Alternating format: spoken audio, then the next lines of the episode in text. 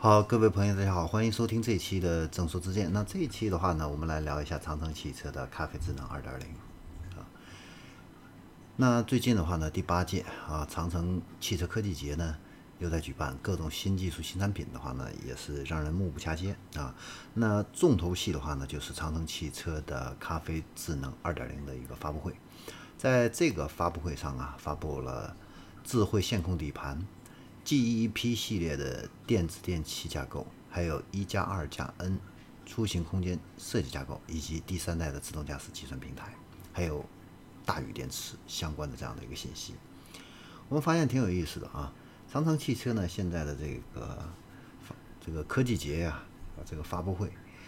做的越来越有那种科技范儿了啊，就像苹果啊，每年都会搞这样的一个发布会一样啊。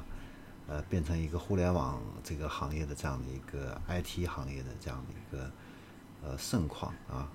长城的话呢，呃，没有像别的车企啊那么低调啊。这几年的这个营销公关这一方面的话呢，我觉得也是非常的出彩啊。那就它的这些科技的话呢，我们也都一一解读一下。首先就是它的这个线控底盘啊，智慧线控底盘。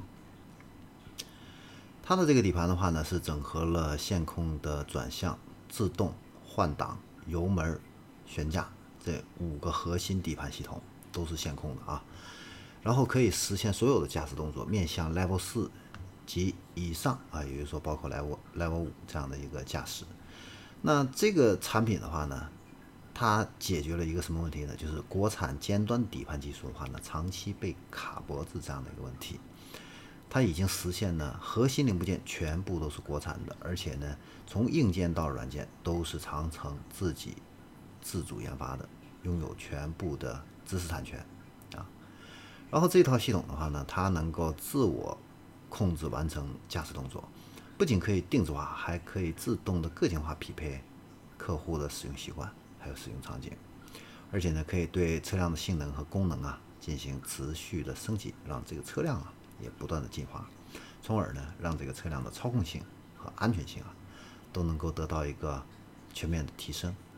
那从具体的技术亮点来看的话呢，它可以把自动响应时间呢从原来的四百三十毫秒提升到八十毫秒。那转向的控制精度的话呢，也从原来的五八提升到了零点七五八啊。那自动的回收率的话呢？提升让这个续航里程也得到了一个提升，同时还减少了转向踏板的震动，让这个车辆运行的 NVH 啊，就是静谧性会更好啊。那这套呢智慧线控底盘技术的话呢，会在二零二三年投入商用。第二大亮点的话呢，就是它的全新的电子电器架构。那长城汽车的话呢，它的这个全新电子架构的话呢，是以用户需求为导向的，啊，呃，支持功能可以生长和云一体化，啊，是融合功能体验创新、软件平台化开发，啊，形成了便于开发、维护、拓展和体验升级以及创新营收的这样的一个可生长的智能架构。目前呢，它的这个电子大架构的话呢，是进入一个产品开发阶段，会率先的搭载到全新的电动混动平台，并且呢，陆续扩展到全系的车型。那这套电子架构的话呢，它的亮点呢，包括整车呢，它形成中央计算、智能座舱，还有高阶的自动驾驶三个计算平台。那中央计算的话呢？跨域整合了车身、网关、空调、动力、底盘，还有自动驾驶这样的一些功能。那整车控制软件的话呢，更是高度化集中啊。那软件模组还有这个通讯的接口都是标准化、虚拟化啊。而且呢，提供这样的一个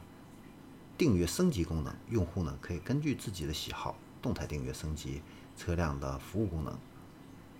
不需要等待。软件的升级的批次，啊，然后呢，它也优化了这个线束的这样的一个长度和重量，减少了软件变化的这样的一个，还有这个复杂的这样的一个程度，啊，而且呢，它支持这样的一个国产芯片的一个引入啊。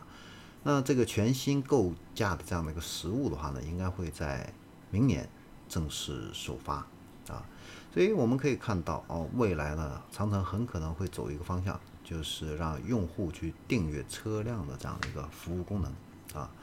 根据自己的一个所需啊，这个就跟特斯拉有点类似了啊。另外一个的话呢，就是一加二加 N 出行空间的设计架构。那这个一的话呢，是代表一个人机交互设计体系为设计思维；二的话呢，是代表可拓展的算力中心加上自己研发的智能软件；N 的话呢，是代表 N 个智能服务场景。那根据官方的这样的一个介绍的话呢，一个人机交互体系它包含了用户注意力管理、用户感知。全场景的蓝图管理，那通过搭建这样的一个体验评测标准模型，啊，打造一个共创运营模式的用户参与形式，来形成一个主动式的一个服务。那它的可可拓展算力中枢，再加上自研的智能软件，是代表了软件驱动和高算力硬件平台这个基础设施的必要设施。其中呢。硬件部分以及高算力硬件平台作为整车智能座舱预控决策中心的话呢，为多屏融合、还有多模交互以及 AI 感知、还有个性化自动配置这样的一个功能的话呢，提供底层算力的一个支持。那软件层面的话，它是利用已经形成座舱的 OS，还有自然自研的这样的一个语音、自研的地图。还有导航以及自己研发的视觉算法等等全链路的软件，自己研发的这样的一个能力，给智能汽车呢提供全方位的软件支持，这点确实是蛮意外的啊，因为现在很多车企啊，它的这个语音系统的话呢，一般都是呃采用外界的，比如说科佳、呃科大讯飞的，像地图的话呢，一般都会采用啊高德的或者是百度的啊。那他能够花费这样大的一个精力啊，把座舱啊、语音啊、地图啊、视觉算法全部都是自己在研发的话呢，这一点确实是投入会比较大。然后呢，就是第三代的自动驾驶平台啊，ICU 三点零啊，那这个的话呢是全球量产的啊，能效比最高的自动驾驶计算平台啊，它支持呢六路千兆以太网啊。传输能力的话呢，可以达到六 G 啊 bps 啊，同时呢，接入最高十四路的八百万像素的高清摄像头，以及最高五路的固态激光雷达，可以满足呢未来呢一直到 Level 五全场景的这样的一个自动驾驶功能的一个实现，所以它的这个起点也是比较高的自动驾驶这样的一个平台啊。目前呢，它的这个平台呢，已经完成控制器的一个设计打板，还有这个软件的 Bring Up、底层的 BSP 驱动等等诸多的开发工作啊。同时呢，长城也宣布了首个搭载这个计算平台的车型的话呢，会在明年的第二个季度正式交付啊。这个车辆的话呢，将会达到限定场景下的 Level 四级别的自动驾驶技术的一个水平。如果就目前长城汽车公布出来的这样的一些技术发展路径，还有未来的这样的一些科技成果来看的话呢，长城的技术研发储备这一方面，确实呢是不容小觑的啊。那未来呢，长城汽车啊，从它的不管是研发这方面的一个加大的一个投入，另外一个就是营销这一方面的话呢，我觉得它现在在自主品牌里边也是走在了一个前列啊。所以长城汽车这一块的话呢，我确实是非常看好的。